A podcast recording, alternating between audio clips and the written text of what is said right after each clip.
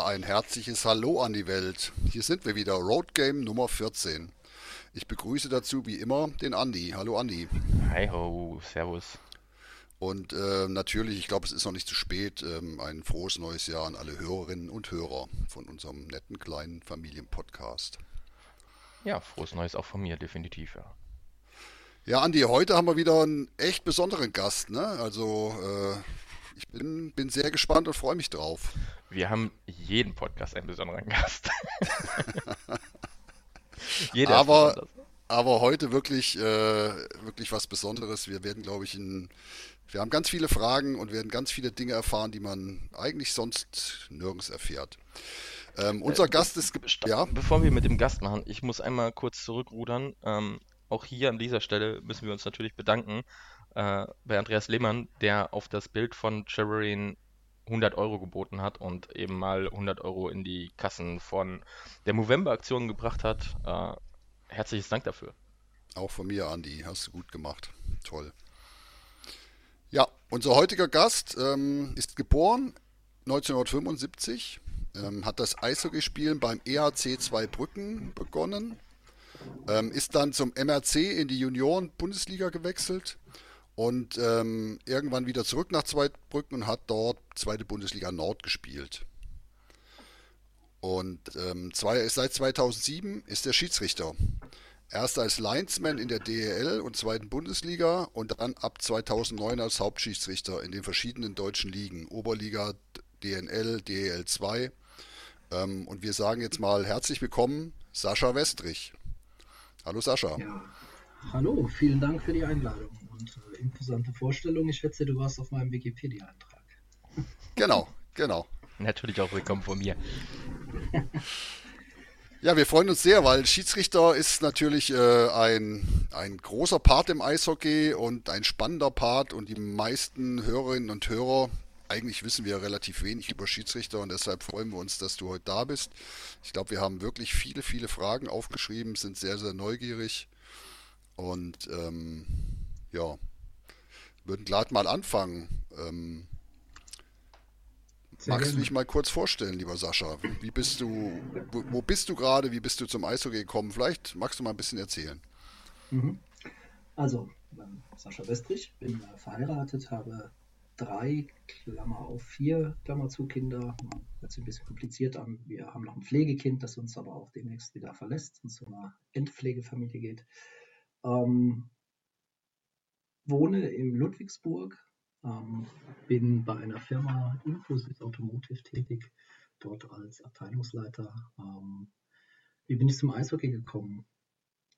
Äh, das war damals im kleinen, beschaulichen Zweibrücken, was ein echtes Hockeytown ist. Ähm, hat über die damalige zweite Liga Nord, jetzt muss man sagen, das hört sich nach zweite Liga an, war es ja aber gar nicht, weil damals ähm, hieß die DL, DL und die zweite, heutige zweite Liga, erste Liga Nord und Süd und dann die jetzige Oberliga, zweite Liga Nord und Süd. Und ähm, genau in diesem beschaulichen Zweibrücken habe ich dann mit dem Eishockeyspielen begonnen, relativ spät. Ich bin erst mit, ich weiß es gar nicht so genau, 13 oder 14 dazugekommen. Ähm, und hatte das Glück, dass es dort noch keinen Nachwuchs gibt, weil wenn ich hier an Bittigheim denke, wo meine Tochter spielt, mit 13 laufen lernen, da kriegst du keine Chance mehr in irgendeiner Mannschaft. Ähm, war dann von diesem Virus komplett infiziert. Ähm, das hat dazu beigetragen, dass ich es dann halt geschafft habe, in den vier Jahren tatsächlich in die Junioren-Bundesliga. Ähm, das hat privat aber so ein bisschen, wie soll ich sagen, zu Verstimmung geführt. Also ich war, als ich mit Eishockey begonnen hatte, auf dem Gymnasium, ich hatte da nichts anderes mehr interessiert wie die Eishalle. Ich bin von der Schule heim Schulsachen in die Ecke, Eishockeytasche geschnappt und einfach in die Eishalle. Öffentlicher Lauf, Training, alles. Also ich habe alles mitgenommen bei Amerikanern, Hobbys. Ich habe überall gefragt, darf ich mittrainieren.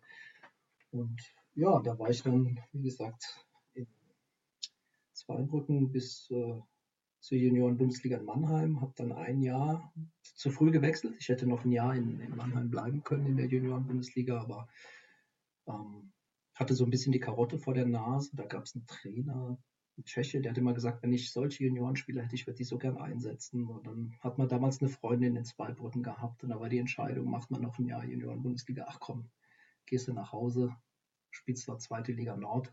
Es war einfach ein Jahr zu früh. Ich war mehr oder weniger ein drittklassiger Spieler in der dritten Liga und habe dann mit dem Studieren begonnen und muss dann eine Entscheidung treffen. Und wie kommt man zum Schiedsrichtern? Also ehrlich gesagt, ich wäre selbst nie drauf gekommen. Die Schiedsrichter waren für mich als Spieler nie existent.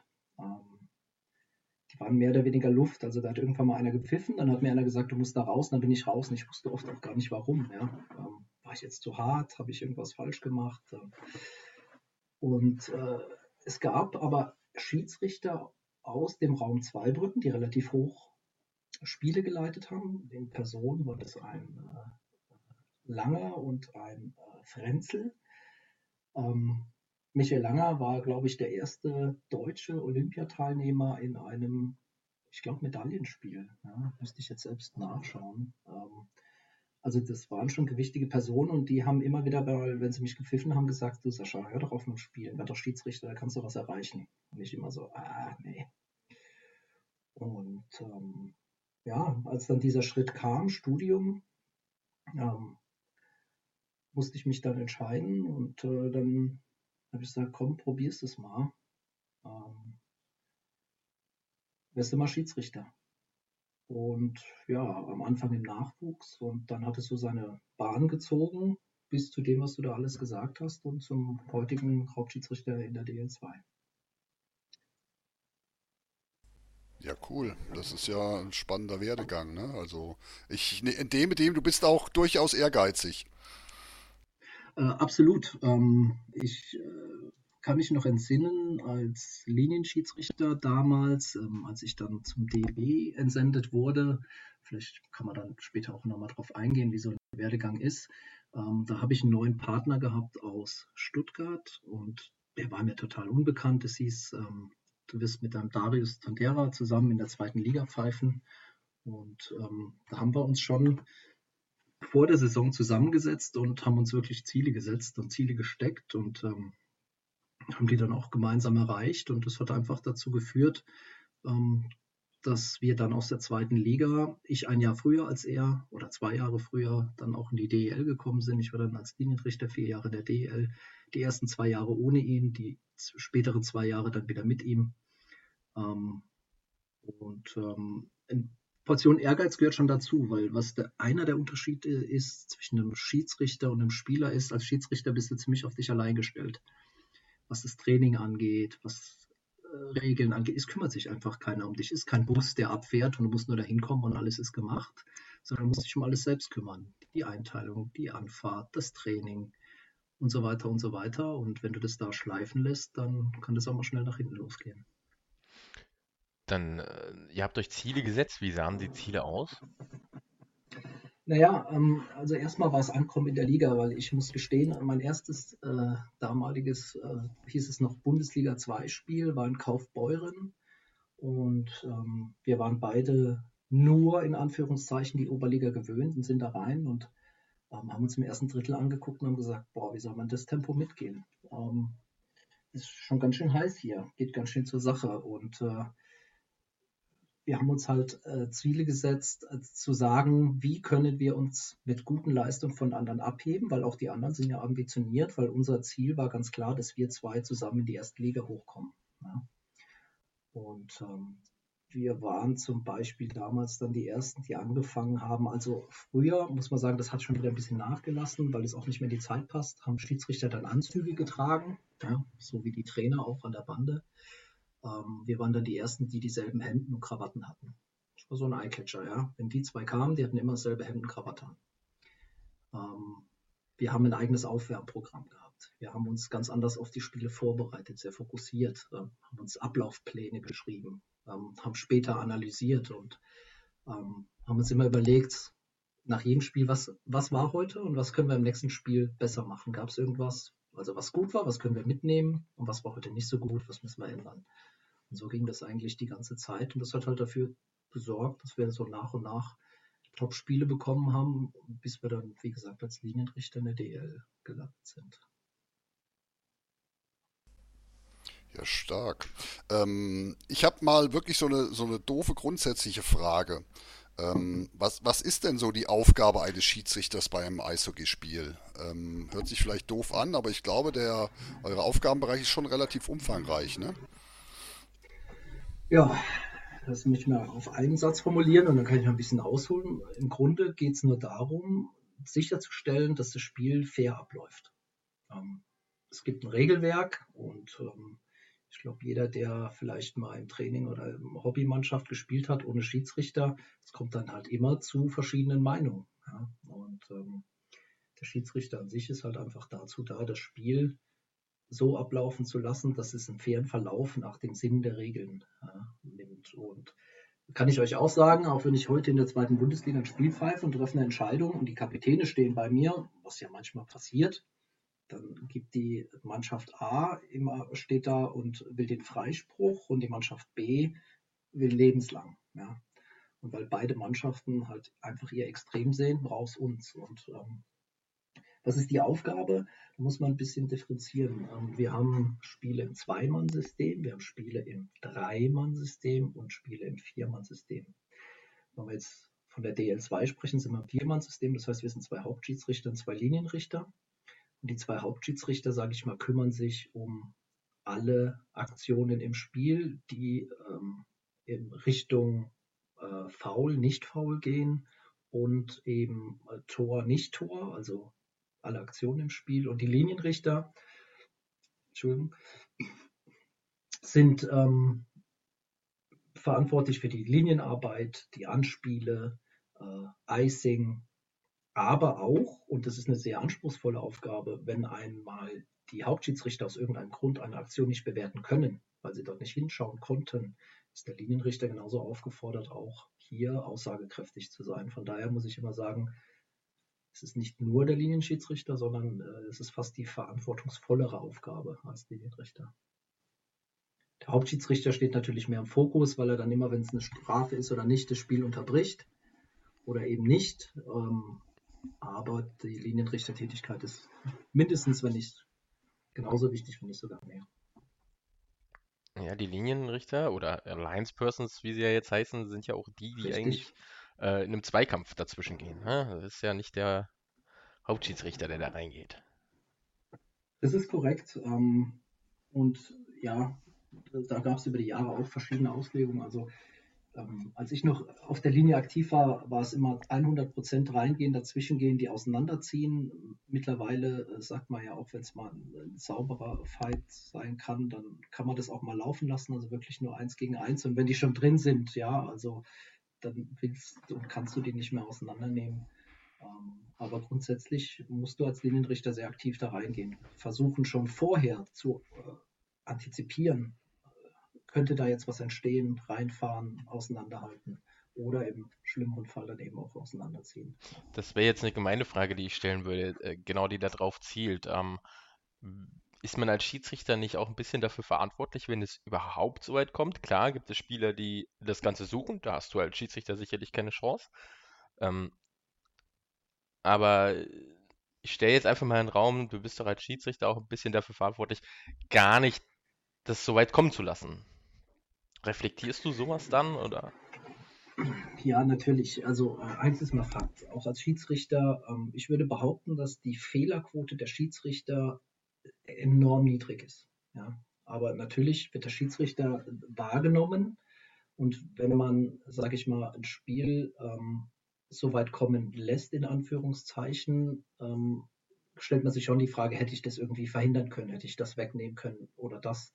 Aber grundsätzlich sage ich mal, ähm, sind es auch andere Einflüsse. Also eins meiner Lieblingsbeispiele war jetzt gerade in Corona-Zeiten und das ist auch was, was mir am Herz liegt. Da hat man ganz oft gehört, na guck mal, kaum sind keine Zuschauer mehr im Stadion, da sind die Schiedsrichter viel entspannter. Da gibt es viel weniger Strafzeiten. Ähm, ich spiele den Ball mal weiter. Ich behaupte, die Spieler waren einfach viel weniger emotional aufgerieben. Das Spiel war viel fairer, viel auf das Spiel konzentrierter und dadurch, dass von den Rängen nichts kam, kam es einfach weniger dazu, weil der Schiedsrichter, der äh, agiert ja nicht, der reagiert ja nur auf das, was auf dem Spielfeld geschieht. Aber zurück zu deiner Frage, ähm, es kann natürlich schon mal passieren, dass man sich hinterher denkt, ah, wo hätte ich denn das verhindern können, dass es so weit nicht kommt? Und ganz einfaches Beispiel, ähm, ein Haken, ein kleiner Stockschlag wird nicht wahrgenommen, dann guckst du hin, der haut zurück Und schon kriegt er die Strafe, dann sind Emotionen da und äh, dann kann sich sowas natürlich auch mal hochschaukeln. Ja, du, du, du nimmst tatsächlich viele Fragen, äh, viele Antworten schon weg zu Fragen, die äh, ich glaube auch Rudi mit auf dem Plan hätten. Ja, aber ich, ich komme nochmal zurück zur Aufgabe. Es zieht sich da vielleicht auch das Hauptschießen bei einem Spiel. Ähm, ihr seid ja eigentlich auch für ein bisschen für das für das Kampfgericht zuständig, beziehungsweise eigentlich seid ihr quasi schon die, die, die Chefs des Kampfgerichts, oder? Wie ist das, wie ist das geregelt? Wie, wie ist so die, die Hierarchie bei einem Spiel? Mhm. Ähm, also ich würde, wir reden eigentlich weniger von Hierarchien, sondern wir reden eigentlich immer vom Team. Und auch das Kampfgericht gehört zu unserem Team, auch wenn ich glaube, die selbst und manchmal auch ein paar Schiedsrichter das gar nicht so wahrnehmen, weil wir sind auch auf die angewiesen. Es gibt Situationen, da geht es sogar so weit, dass man die befragen dürfte. Ähm, aber vor dem Spiel ist es so, dass das Kampfgericht, wie du es nennst, oder die Zeitpunktrichter ähm, mit dem Spielbericht, der vorher von den Mannschaften ausgefüllt wird, zu uns kommt, wir gewissen Kontrollen vollziehen. Ja, ist, hat da alles seine Richtigkeit? Also nicht, dass eine Mannschaft auf der Meldeliste 20 Spieler hat, auf dem Spielbericht sind aber nur 19. Sind es die richtigen Spieler und so weiter? Und während dem Spiel agieren wir natürlich auch mit dem sogenannten Kampfgericht, indem wir denen die Strafen vermitteln, die das wieder an die Zuschauer weitergeben. Also es ist ja noch nicht wie in Amerika, dass wir ein Mikrofon haben und dann sagen hier Nummer 20, zwei Minuten Stockschlag, sondern wir sagen das eben der Ansage, die trägt es in den Spielbericht ein und dann sorgen die auch dafür, dass der Spieler nicht zu früh rauskommt. Ja? Und auch dort auf der Strafbank oder dem Bankpersonal ist einiges an Regelwissen vonnöten. Wer darf wann raus? Gerade wenn es mehrere Strafzeiten gibt, aufgeschobene Strafzeiten, gleichzeitige Strafen, kommen die in die Uhr, kommen die nicht in die Uhr? Und ähm, ja, in der zweiten Liga hast du da Bankpersonal, da brauchst du nicht unterstützen. Und umso weiter du runterkommst, umso mehr musst du als Schiedsrichter den zweimal in die Augen gucken. Weiß der jetzt genau, was ich meine? Weiß der, was er zu tun hat? Muss ich es vielleicht ansprechen? Ähm, ja. Ja, ich finde, das ist eine spannende Managementaufgabe, weil ich muss, muss zugeben, ich, ich bewundere auch, auch Schiedsrichter immer, wenn ich auch manchmal sehe, da muss die Uhr nochmal fünf Sekunden zurückgestellt werden und solche Dinge, was, was man so als Schiedsrichter eigentlich alles im Blick haben muss, zusätzlich halt zu den ganzen Spielszenen. Das ist, ist was, was mich wirklich beeindruckt und was ich wirklich äh, eine gute, eine spannende Herausforderung und Aufgabe finde. Ja, aber wenn wir gerade bei diesem Beispiel bleiben, also bevor wir vier, also einer davon, einer der Lice Persons, den Puck einschmeißt, ähm, das sieht so aus, als ob der da steht, wartet und den Puck einschmeißt. Der muss aber unheimlich viele Dinge kontrollieren. Jetzt lass uns Strafzeiten gehabt haben, zwei oder drei, da muss der auf die Uhr gucken. Sind die Strafzeiten in der Uhr? Sind die richtig? Sitzen genug Leute auf der Bank zu dem, was gerade verhängt wurde? Dann guckt er aufs Eis. Okay, jetzt spielen wir zum Beispiel 5 gegen 4 sind auf der einen Seite fünf, auf der anderen Seite vier. Muss darauf achten, dass ich den Arm in der neutralen Zone hebe oder senke für das Wechselzeichen. Ähm, dann wird gepfiffen und dann muss er im Anspiel direkt weiter kontrollieren. Steht er hinten außerhalb von seinem Kreis, steht er vorne außerhalb von seinem Kreis und so weiter. Und dann kommt der Puck. Also äh, ich sag mal, die Anspannung eines Schiedsrichters als Hauptschiedsrichters ist während des laufenden Spiels und die des Linesman im Unterbruch mehr. Das heißt jetzt nicht, dass der eine oder andere im Unterbruch nichts tut oder während des Spiels, aber so die Hauptaufmerksamkeit, sage ich mal. Jetzt bist du ja auch Linesman und kannst ja, oder Linesperson und kannst ja davon so viel sagen. Ähm, eine Frage, die ich reinbekommen habe, war, äh, was, warum wird da manchmal einfach zu lange oder so lange diskutiert? Als Fan, äh, manchmal fängt er aus Pfeifen an, weil einfach der, die Linesperson den Puck nicht einwirft. Das ist das, was ich als Fan sehe und sage, warum schmeißt er den jetzt nicht ein? Und dann zuckt wieder einer zu früh, wird wieder abgepfiffen. Äh, woran liegt das? Was passiert bei so einem Bully in dem Moment? Hm. Ich muss nur kurz korrigieren, ich war Linesperson, also ich selbst bin seit äh, vielen Jahren Hauptschiedsrichter. Ähm, es war nur am Anfang meiner Karriere, ähm, dass ich Linesperson war, aber äh, bin dann natürlich trotzdem aussagefähig, weil, wie ich gerade gesagt habe, muss der die Linesperson vor dem Anspiel sich erstmal versichern, dass die, die richtige Anzahl steht, dass alles richtig steht. Und wenn er den Pfiff macht, hat er eigentlich fünf Sekunden Zeit, das Bully durchzuführen. In aller Regel zeigt er dann den Puck und fordert die verteidigende Mannschaft auf, den Schläger aufs Eis zu setzen.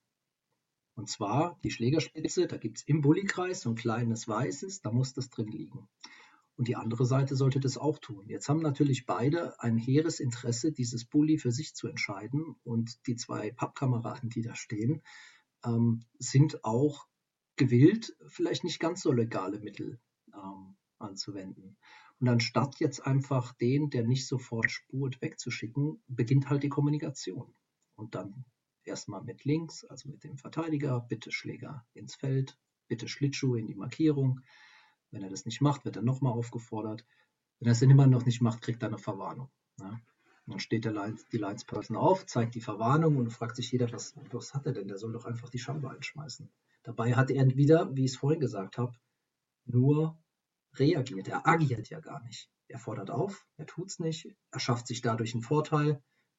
Das muss man unterbinden und dann spricht er die Verwarnung aus. Und dann geht es auf der anderen Seite genauso weiter. Weil die ja beide, wie gesagt, das Bulli gewinnen wollen. Und wenn der, die Scheibe gefallen ist, gibt es auch noch so ein paar Sachen, die zu beachten sind, weil der Puck, die erste Aktion der Spieler muss mit dem Schläger den Puck gelten.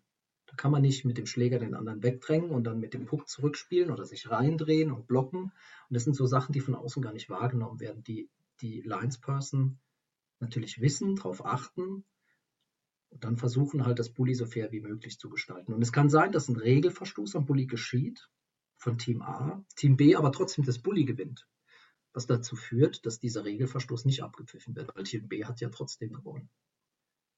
Da kann es dann natürlich auch zur Verwirrung kommen, dass der Fan sagt, sag mal, gerade hat er doch jetzt auch äh, reingehauen, warum wird das denn jetzt nicht weggenommen? Also an alle, die äh, sich das fragen, einfach mal ein bisschen mehr drauf achten, was da wirklich passiert. Aber ist mal schön zu hören auf jeden Fall. Ja, vielleicht auch mal auf die Linesperson achten und ins Gesicht, was der da macht. Redet der mit denen, der wird mit denen reden. Ja. Und manche machen das ein bisschen deutlicher, indem sie den Kopf hindrehen oder den Körper ein bisschen rüber zu dem, mit dem sie gerade sprechen. Und andere sind halt sehr ruhig, stehen da wie eine äh, Zinnfigur und äh, bewegen nur die Lippen. Ja. Rudi?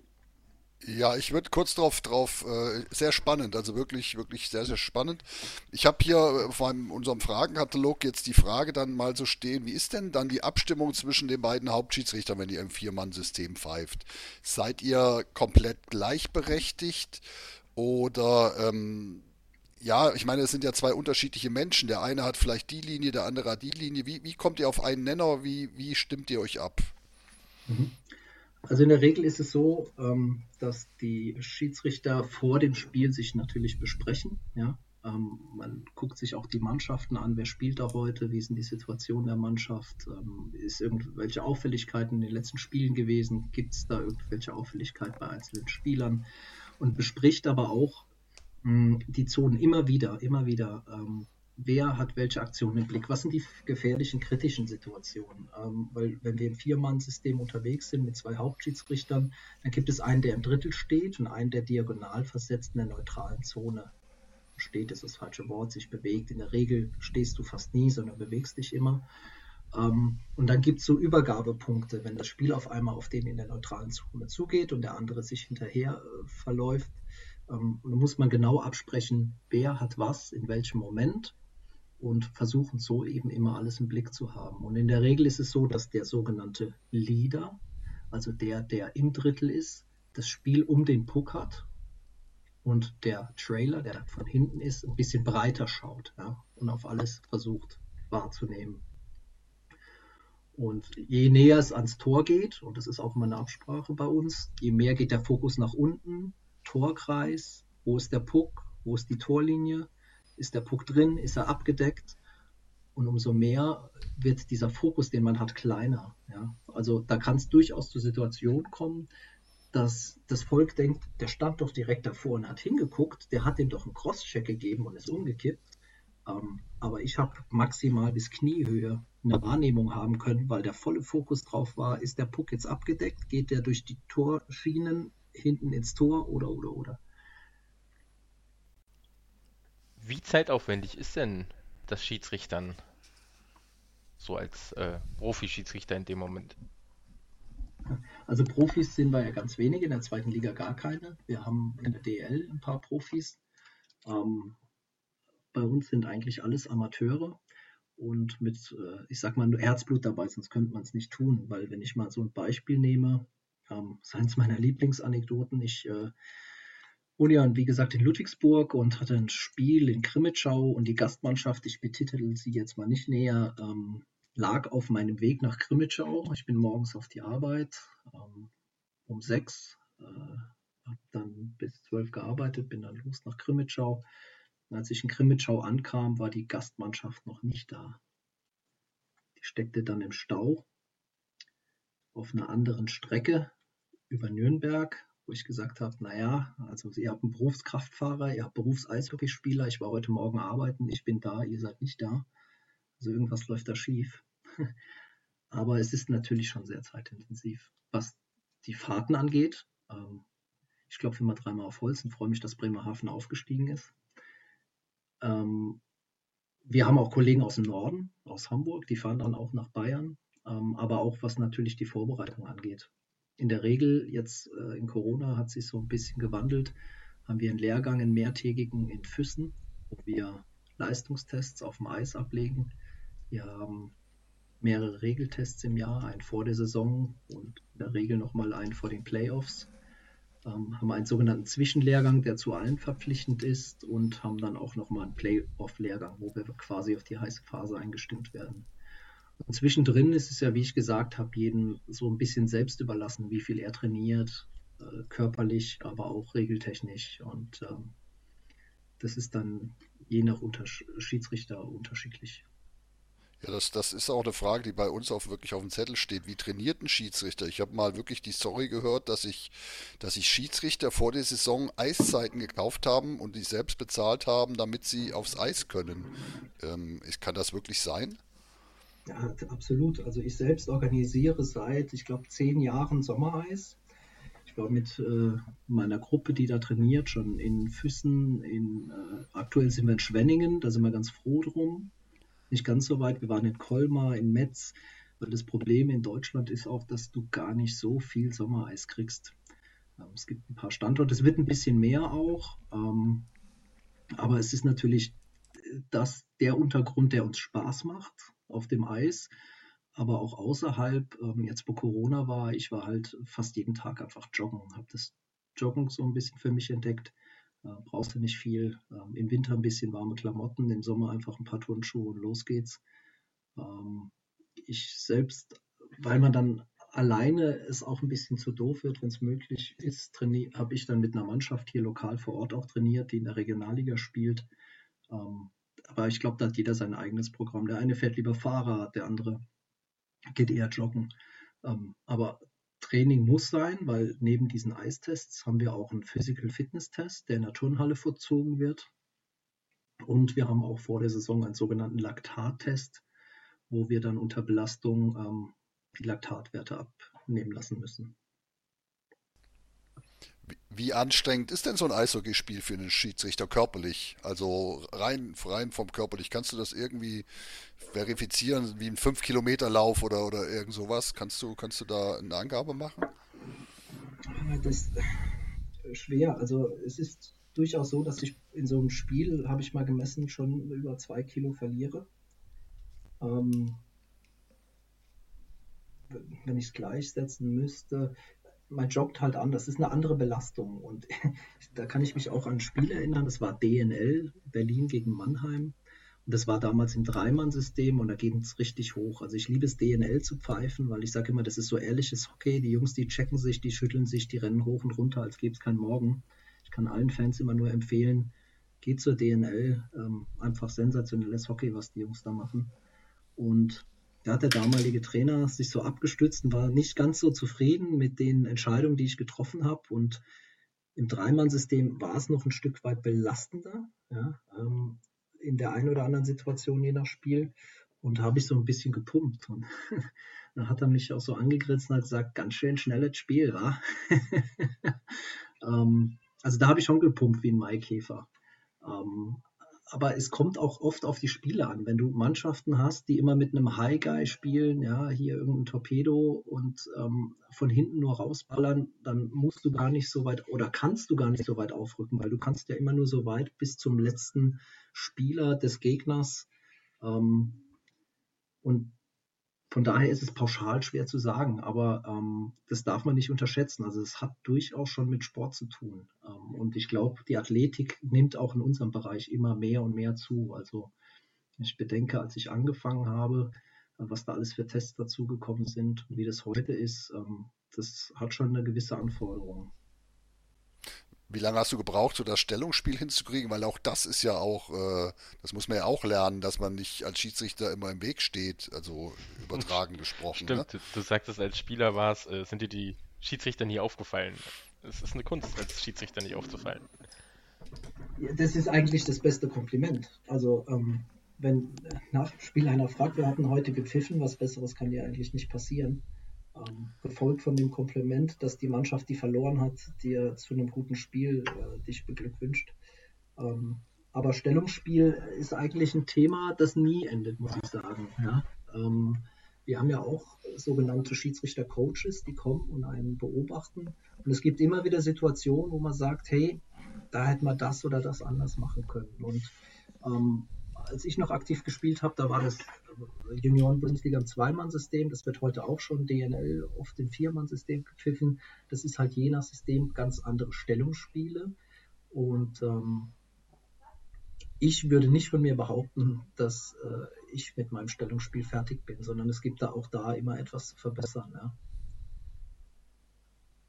Das glaube ich. Das hat wahrscheinlich auch damit was zu tun, wie du vorhin schon sagst, wie die Mannschaften spielen und so weiter. Ne? Auch da muss man sich wahrscheinlich am Ende darauf einstellen, ein, ein Stück weit pro in jedem Spiel.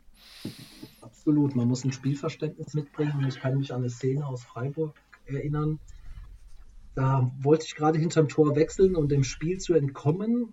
Da hat der Verteidiger sich entschieden, auch hinters Tor mit der Scheibe zu gehen, wollte einen Pass spielen und spielt mir so in die Kufe, dass das Ding von mir zum Gegner geht. Der zieht einen Haken, schießt ein Tor. Nichts Schlimmeres. Da denkst du dir, wo ist das Loch, in das ich mich jetzt vergraben kann? Ähm, auch wenn du den Puck ja nicht wirklich äh, irgendwie absichtlich dahin gelenkt hast, ja, aber du warst nun mal der Faktor auch, oder wenn ich mich zurück entsinne als Linesman, wenn du mal den an der blauen Linie irgendwie aufgehalten hast, zu einem Konter oder von einem Konter, ähm, bleiben einfach die Szenen übrig, wo man das nicht vermeiden kann, aber die schaut man sich dann an. Wir haben ja mittlerweile alles auf Video und überlegt zusammen, wenn ein Coach da war mit dem Coach oder auch alleine, ähm, was kann ich das nächste Mal besser tun, dass genau diese Situation nicht mehr passiert. Cool. Also es ist wirklich, wirklich sehr, sehr spannendes Gespräch. Ich bin, bin wirklich begeistert. Ähm, die Zusammenstellung eure, eures Teams, wie ihr in, in die Spiele geht, das Vier-Mann-System, wie viel funktioniert das? Wann, wann, erfahrt ihr, mit wem ihr pfeift und äh, pfeifen dürft oder wer eure Lines-Persons sind? Und ähm, müsst ihr euch an jeden stellen oder ist das, äh, gibt es da feste Tees? Also es ist so, ähm, dass wir diese Lehrgänge im Sommer haben und nach den Lehrgängen erfolgt im Allgemeinen die Lizenzierung. Und äh, es ist so, es gibt dann Lizenzen, ähm, äh, Erstliga-Lizenz oder oder. Ähm, mittlerweile gibt es nur noch die DEB-Lizenz äh, seit, ich glaube, zwei Jahren. Und dann werden die Kader zusammengestellt. Dann wird ein DL-Kader berufen und ein DL2-Kader und dann gibt es äh, noch einen Kader für die restlichen Spiele, die unter dem Deutschen Eishockeybund geleitet werden. Und wenn man dann jetzt zum Beispiel wie ich als Hauptschiedsrichter im DL2-Kader ist, dann ähm, gibt es einen Schiedsrichterchef, das ist in dem Fall der Stefan Vogel, auch ein ehemaliger Schiedsrichter, ähm, der das dann einteilt. Und da ist es wie bei einem Trainer, der überlegt sich, er hat eine Mannschaft und welcher seiner Schiedsrichter passt am besten zu welchem Spiel. Und da gibt es dann auch eine Pyramide, sage ich mal, die zum Ende der Saison hin dann auch immer enger wird.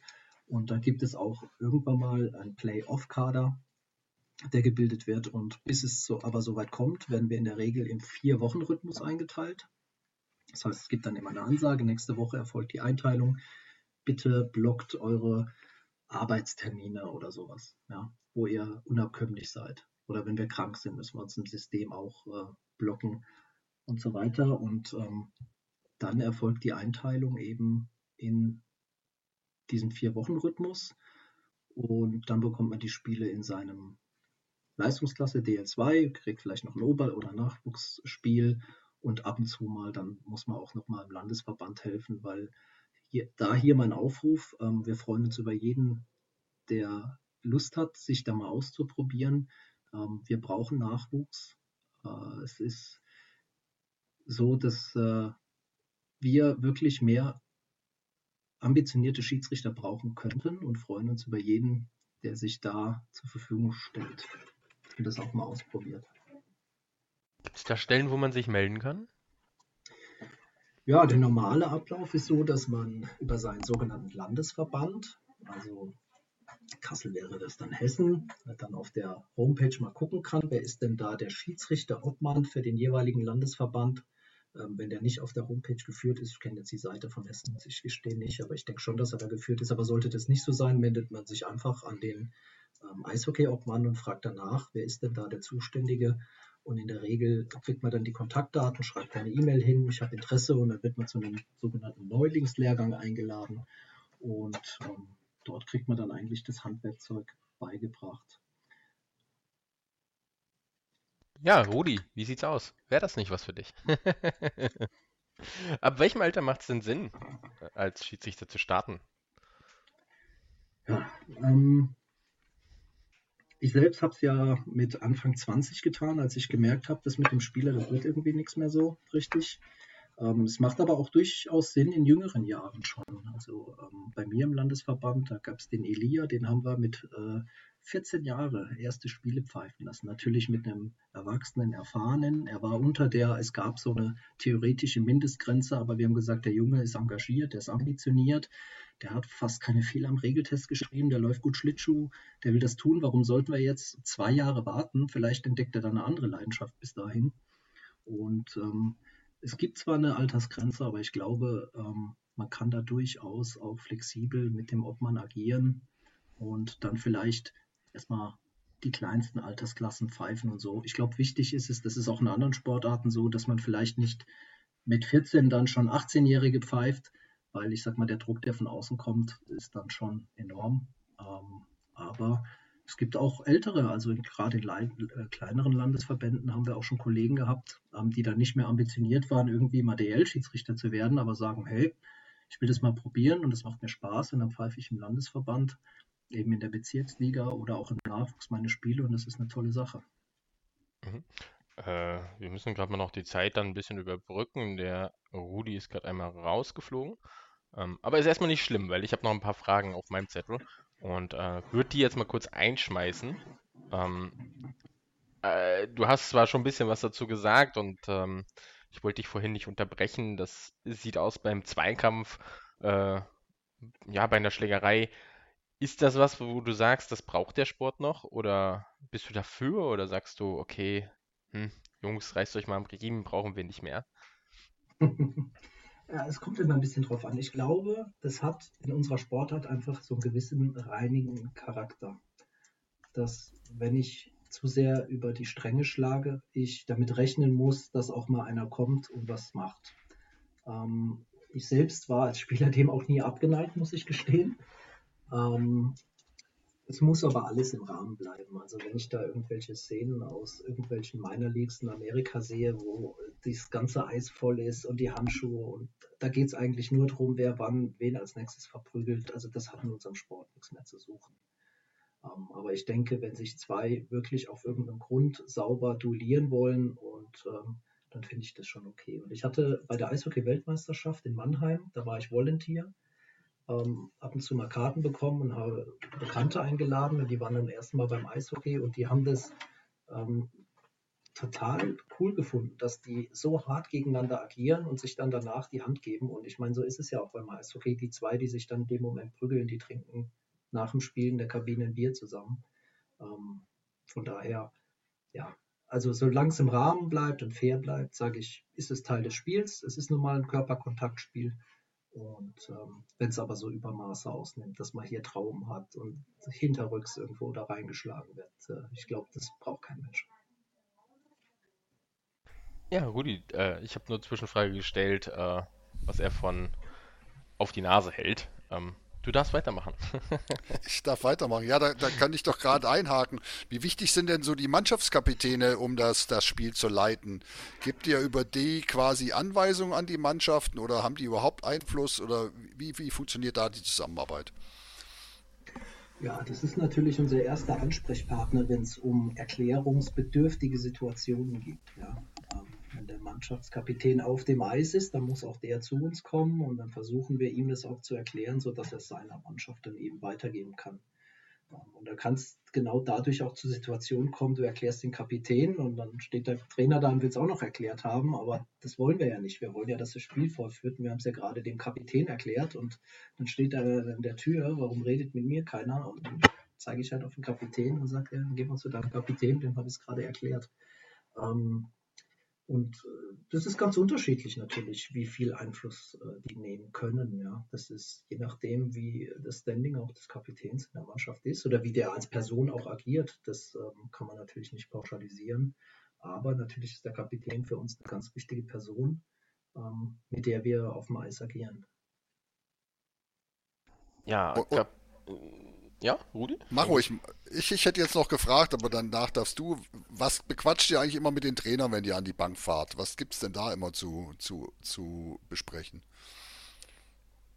Äh, das kommt drauf an. Also eine Kommunikation findet eigentlich nur dann statt, wenn wir der Meinung sind, dass was Erklärungsbedürftiges gibt. Ähm, und äh, es ist manchmal versteht der Trainer jetzt nicht, warum die Konstellation auf dem Eis ist oder warum es jetzt zu dieser Strafe kam oder oder ähm, man versucht es natürlich so gering wie möglich zu halten. Wir wollen ja einen Spielfluss, aber nichtsdestotrotz wollen wir die auch nicht vom Kopf stoßen. Es ist ja ein gemeinsames und solange das respektvolles Miteinander ist und nur eine Frage der Erklärung der Situation, kann man das auch immer eingehen. Wichtig ist, dass man dann auch die andere Seite mit abholt. Nicht, dass er denkt, ey, der macht hier einen Klüngel mit dem an auf der anderen Seite, mit mir spricht er nicht. Ähm, da muss man sich die Zeit auch nehmen, auf die andere Seite gehen, ganz kurz erklären, was habe ich da drüben gemacht? Und dann holt man sich ein Nicken ab und dann geht es weiter. Ja, dann kommt meine Frage. Was sagt ihr denn zu den Kapitänen? Die fahren ja vorm Spiel im Prinzip, bevor das Spiel angepfiffen wird, äh, fahren die auch nochmal zu euch hin. Und äh, was wird denn da? Wird sich nur begrüßt, wird nur gesagt, hallo, schönes Spiel, habt Spaß? Oder äh, was wird da groß geredet oder wird überhaupt groß geredet? Genau, in 80 Prozent, 90 Prozent würde ich sagen, es ist einfach ein kurzes Hallo, ähm, wünsche ein faires Spiel und äh, ab und zu ist es dann mal noch ein kleiner Smalltalk, wenn man sich durch die Einteilung auf einmal zum dritten Mal in diesem Monat sieht oder so ähm, oder noch eine Aktion im letzten Spiel hat, äh, gibt es vielleicht noch einen kleinen Nebensatz. Aber in der Regel ist es tatsächlich nur ein Hallo, schön, dass ihr da seid, wünsche euch ein faires Spiel. Und äh, genauso wieder nach dem Spiel kommen die Kapitäne ja auch immer noch und da wird sich auch äh, zum Großteil auch bedankt. Und, äh, ja. Jetzt äh, kommt natürlich nochmal eine gemeine Frage. Ähm, jetzt hast du Spieler, die immer wieder auffallen. Behandelt man die oder, oder reagiert man dort vielleicht ein bisschen sensibler mit einer Strafe oder sagt man, okay, weil der jetzt mal zwei Spiele äh, völlig ausgeartet ist, muss ich den beim dritten Spiel im Prinzip ja auf Null setzen und alles genauso behandeln wie die anderen auch. Ja, äh, das ist auch so ein kleiner Spagat. Man muss natürlich seine Spieler und äh, ihre Weisen ein Stück weit kennen. Ja? Wie reagieren die in welchen äh, Lagen, ähm, dass man einfach beim einen oder anderen vorsichtiger ist, versucht präventiv einzugreifen, viel mit Kommunikation zu lösen. Ähm, aber andererseits ist es genau wie du gesagt hast, müssen die vor jedem Spiel die faire Chance kriegen, wieder bei Null ähm, zu beginnen, weil ähm, vielleicht ist genau heute der Tag, an dem der Spieler sich vorgenommen hat, sich zu ändern. Und dann guckst du da am Schluss genauer und hast irgendwas im Hinterkopf ähm, und das darf einfach nicht passieren. Ähm, man darf so Sachen nicht in seinen Kopf lassen. Und andererseits aber, wie gesagt, trotzdem wissen, zum Beispiel, wenn es eine Pärchenbildung gab oder in den Playoffs, wenn sie zum fünften Mal gegeneinander spielen, der hat dem übel den Kopfcheck gegeben, trotzdem zu wissen, hier könnte sich was anbahnen, hier musst du hingucken, aber wie gesagt, ohne sich irgendwie verleiten zu lassen, schon mal was rein zu interpretieren. Wie, wie ist es denn, wenn ich jetzt mal die Frage stellen darf? Nehmen wir an, die Stadien sind wieder voll oder die waren ja früher mal voll. Mm, man, man ist als Schiedsrichter und pfeift und man weiß hundertprozentig, das, was ich gepfiffen habe, ist richtig. Aber trotzdem tobt das ganze Stadion, weil die Ahnungslosen alle der Meinung sind, äh, das war falsch. Wie fühlt man sich denn da so eigentlich? Also ich selbst muss sagen, an mir prallt es ab. Ähm, ich kriege das gar nicht mit, ich nehme das gar nicht wirklich wahr. Ähm, ich hatte zum Beispiel auch das Freiluftspiel damals äh, Dresden gegen Weißwasser ähm, und muss sagen, das war schon Gänsehaut pur, da von der Kabine über diesen Teppich zu diesem Eis zu laufen und einmal wie in einem echten Fußballstadion die Atmosphäre zu haben. Aber beim Spiel selbst war an der Bandenrande war es für mich, war das ganze Thema vorbei. Ähm, viel schlimmer sind eigentlich die Spiele, wo du 80 Zuschauer hast und vom Egon und vom Huber jedes Idiot hörst ähm, wie die Spiele, wie wenn in Kassel gegen äh, Frankfurt oder Nauern die Hütte voll ist und das Ganze brennt, dann ist das so ein Potpourri, der außenrum läuft, den du aber so gar nicht wahrnimmst. Ähm, eine Zeit lang war mal meine Frau mit den Kindern dabei. Die hat irgendwann mal gesagt, also sie macht es nicht mehr, weil die will nicht, dass die Kinder mitkriegen, wie die Leute über ihren Papa reden, der da unten auf dem Eis ist. Ähm, aber ich selbst kann dann nur für mich sprechen, ähm, ich kriege das so gar nicht mit. Also mich, mich lässt es eigentlich ziemlich kalt. Also müssen wir quasi gar nicht mehr äh, gegen Schiedsrichter irgendwelche Lieder singen. Du kriegst sie eh nicht mit. Ah, da ganz würde ich es nicht sagen. Ab und zu mal ist es ja schon, äh, dass man sich schon mal denkt, also es gab ein Stadion im Süden Deutschlands, wenn ich da die erste Strafe gegen die Heimmannschaft gepfiffen habe, lief immer der Sascha, der ist Deutscher. Und das habe ich dann schon mitgekriegt und da musste ich dann auch schon schmunzeln. Das fand ich schon lustig und ich finde es schon fast schade, dass sie das nicht mehr machen. Ähm, also das eine oder andere kriegt man schon mit, aber man lässt sich dadurch nicht irgendwie beeinflussen. Und da habe ich vielleicht auch eine kleine Geschichte. Ich habe dieses Jahr meine Tochter spielt bei der äh, U15 und die hatten ein Freundschaftsspiel und ich musste zwei sehr harte, aber regelkonform richtige Entscheidungen gegen die Mannschaft meiner eigenen Tochter. Also normal pfeift man nicht seine Familie. Hier war es nur so, Schiedsrichter-Engpass, es war ein Freundschaftsspiel. Keiner denkt sich irgendwas, ich pfeife das Spiel. Und dann haben die zwei Entscheidungen dazu geführt, dass die Mannschaft meiner Tochter mit einem Tor verloren hat. So, das ist die Wahrnehmung dieser Mannschaft. Tatsächlich habe ich einfach nur regelkonform zweimal entschieden. Ähm, aber auch da, ob meine Tochter im Tor steht, ist meine Aufgabe als Schiedsrichter zu agieren und das habe ich getan. Und ähm, da sind auch viele zu mir gekommen und haben gefragt, sag mal, was hast du denn da gemacht? Und dann habe ich die Regel erklärt und dann, hm, aha, okay. ähm, da muss man dann halt einfach durch. Und in dem Fall hat meine Tochter tatsächlich die ganze Heimfahrt äh, und bis am Abend zu Hause nichts mehr mit mir geredet und erst am nächsten Tag war sie dann wieder bereit, äh, sich das Ganze erklären zu lassen. Okay, und ist jetzt alles wieder in Ordnung, ja? ja, ja. ja, sehr cool. Ähm, ja, wir kommen mal ein bisschen zu der Frage, gibt es so Stadien, wo du die Atmosphäre besonders magst, wenn, wenn du als Schiedsrichter irgendwo hinfährst? Wo ist es denn so besonders als, als Schiedsrichter? Wo wird denn Sascha, ist, der ist Deutscher, gespielt? also das haben sie immer in Kaufbeuren gespielt. Ähm, es ist schwer. Also äh, im Grunde ist es ja, und jetzt haben wir schon echt schon lange keine vollen Stadien mehr, was echt super traurig ist, weil auch wir Schiedsrichter, wir brauchen die Zuschauer, ja. Wir sind genauso Fan des Sports und wenn da richtig Stimmung in der Bude ist, haben wir auch viel mehr Spaß, ja. Und da spreche da sprech ich, glaube ich, für alle. Diese leeren Stadien waren teilweise schon ein bisschen befremdlich. Da habe ich teilweise auch äh, hoch zu den äh, Ordnern gerufen, könnt ihr uns mal ein bisschen beschimpfen, sonst können wir hier nicht unsere Leistung bringen. Aus Spaß. Ähm, es macht einfach immer Spaß, wenn da was los ist. Und es hat natürlich auch was Besonderes, wie ich gesagt, wenn du mal ein Derby hast, ja, wenn da die Stimmung noch ein bisschen aufgeheizter ist, weil da halt einfach zwei Vereine gegeneinander spielen, die quasi mit der Straßenbahn zueinander fahren könnten. Ähm, das ist dann schon was Besonderes für einen Schiedsrichter. Ähm, ich mag zum Beispiel das Freiburger Stadion. Das ist noch so ein richtig altes, klassisches Stadion. Also ähm, es gibt auch schöne Arenen, keine Frage. Ich war leider noch nicht in Kassel nach dem Umbau. Bin sehr gespannt auf das erste Mal. Ähm, aber ich habe so kein Lieblingsstadion. Ich bin eigentlich überall gerne, wo ich äh, bei diesem Sport teil sein kann. wo ich so ein Spiel leiten kann und mit den Spielern agieren kann. Und ähm, ja, freue mich für jeden Zuschauer mehr, der da drin ist und äh, für die Stimmung dann. Ja, vielleicht Auch wenn sie mal gegen mich ist. dann sag wenigstens, wo die schönste Kabine ist, die schönste Schiedsrichterkabine in welchem Stadion. Ja, vom Platz her haben wir da in Landshut eine, eigentlich eine Spielerkabine immer. Das ist immer ganz gut, wenn man da so ein bisschen Platz hat. Ja. Ähm, es gibt ein paar Stadien, da ist es schon recht eng fürs Viermann-System, ja, weil ich weiß gar nicht, wie sie den Architekten immer erklären, ähm, wie eine Schiedsrichterkabine aussehen muss. Also da, da wird es im einen oder anderen Stadion schon recht spannend. In Kassel, da muss ich sagen, sitzen wir seit Jahren immer wieder mal woanders, mal auf der rechten, mal auf der linken Seite. Wie gesagt, im neuen Stadion war ich jetzt noch gar nicht da. Ähm, da bin ich mal gespannt, wo wir da jetzt sitzen. Immer wieder wie ist, wie ist das, wie ist das mit, der, mit dem, mit dem Video, Videobeweis? Ist das auch in, in allen Stadien einigermaßen, äh, wie soll ich sagen, gleich, dass man da überall die gleichen Bedingungen hat oder gibt es da auch bessere und schlechtere?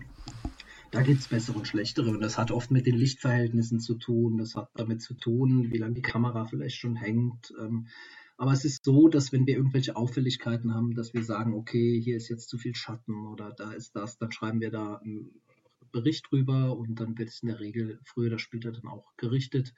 Ähm, wir gehen ja vor jedem Spiel, gehen wir zum Videobeweis und schauen uns das an, dass wir uns vergewissern können, dass wenn es zu so einer Situation kommt, eben auch alle Kameraperspektiven, die wir brauchen, zur Verfügung stehen ähm, hin und wieder kommt es dazu, dass es mal einen Ausfall gibt, dann wird es vorher festgehalten und dann kann es im übelsten Fall sogar mal sein, dass in so einem Spiel an dem Tag kein Videobeweis zur Rate gezogen wird.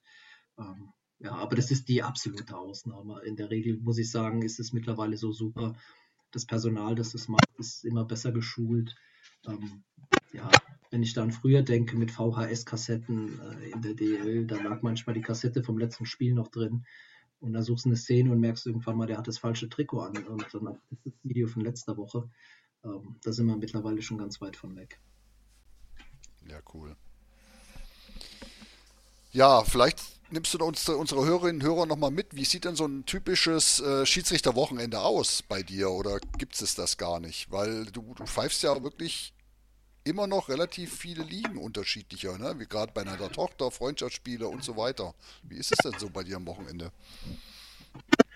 Das kann man so eigentlich gar nicht pauschalisieren. Es gibt mal Wochen, ähm, gerade jetzt um Weihnachten rum, Januar, wo die Crunch-Time ist, da hast du durchaus schon mal Freitag, Sonntag, Dienstag, Freitag oder so.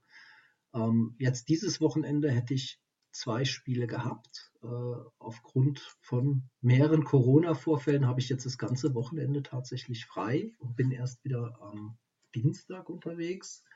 Ähm, und wie gesagt, also das kann sein, dass du in der Woche drei Spiele hast. Äh, Im Landesverband manchmal sogar mehr. Da gibt es Schiedsrichter, die haben teilweise zwei Spiele an einem Tag. Von daher nochmal meine Werbung. äh, gerne jeder gesehen, der bereit ist, da mitzumachen. Ähm, und so hast du, also ich bin bei einem Schnitt von 1,x Spielen pro Woche, kann man sagen. Ja. Ich würde eher sagen zur 2 hin. Also ich bin kein Statistiker, ich habe Kollegen, die wissen genau, dass wievielte Spiel sie in dieser Saison pfeifen, in der Karriere und so weiter. Ich muss es schätzen, ich bin bestimmt schon über der 1000. Ähm, das ist so eine magische Marke, wo man so als Schiedsrichter sich immer als Ziel setzt. Ich muss es mal irgendwann mal zählen. Ähm, weil es mich schon auch mal interessieren würde. Aber äh, von daher kann ich eine genaue Zahl gar nicht äh, sagen. Also ich würde sagen, zwischen eins und drei Spiele pro Woche ist durchaus realistisch. Hast du denn irgendeine Story, wo du sagst, so, die ist dir besonders im Gedächtnis geblieben äh, in, in, in der ganzen Karriere, wo du sagst, das kannst du den Leuten mal mit auf den Weg geben? Äh, eine Story. Ich habe eine ganz interessante Geschichte, die glaubt einem auch keiner, wenn er nicht dabei war. Das Spiel war, ich meine sogar in Landshut war das, ja. Äh, wir befinden uns äh, im dritten Drittel und der Linesman kommt zu mir, ein Dreimann-System und sagt, Sascha, mir geht's nicht gut. Ich so, ja du, ist nicht mehr so lange, wird schon. Alles klar. Okay, das Bulli statt, nächster Spielunterbruch. Da kommt er zu mir, Sascha, es wird immer schlimmer. gesagt, wir haben noch, ich weiß nicht mehr, wie viel es waren, neun Minuten, komm, reiß dich zusammen. Wenn es gar nicht mehr geht, sag's nochmal Bescheid. Hm, Bulli, das Spiel läuft weiter. Er kommt zu mir und sagt, Sascha, ich muss weg. Und rennt.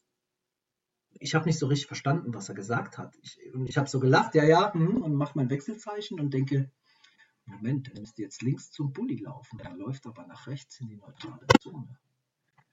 Der läuft zwischen die Bänke, der springt über die Bank, der rennt raus.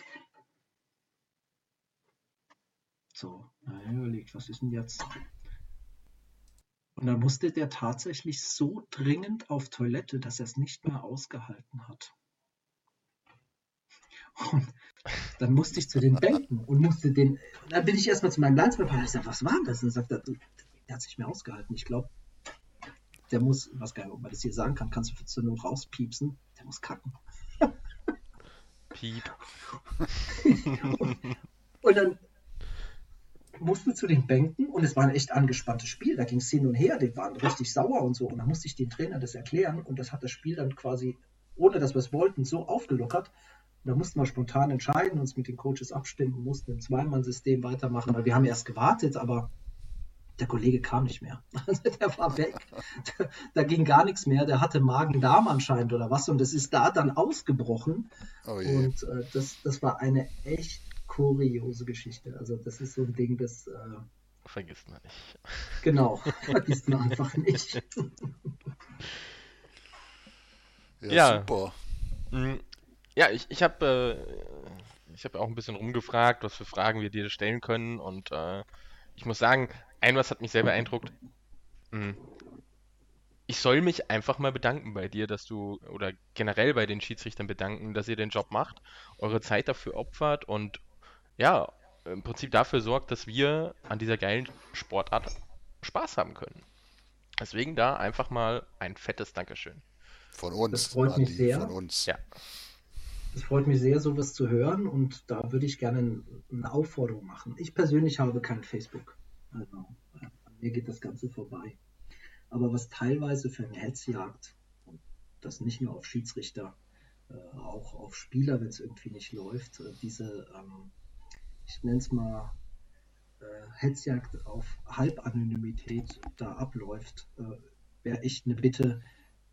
Ich spreche jetzt keinen an, der das macht, weil die hören da eh nicht hin, aber vielleicht dem einen oder anderen auch aktiv dagegen vorzugehen und Zivilcourage zu zeigen und zu sagen, jetzt lass doch mal die Kirche im Dorf und ähm, diese Social Media Hates einfach ein bisschen runterzufahren. Wie gesagt, an mir geht das Ganze vorbei. Ich sehe manchmal Screenshots von anderen Kollegen aus irgendwelchen WhatsApp-Gruppen und denke mir dann immer, da redet ein Blinder über Farben und erlaubt sich so übel über irgendjemand abzulästern, äh, das schon echt sehr unter der Gürtellinie ist. Von daher nehme ich das Lob gerne an, freue mich darüber und fordere auch gleichzeitig auf, solltet ihr mal mitkriegen, dass da jemand wirklich total und Kritik ist in Ordnung. Eine konstruktive Kritik können wir alle mit umgehen.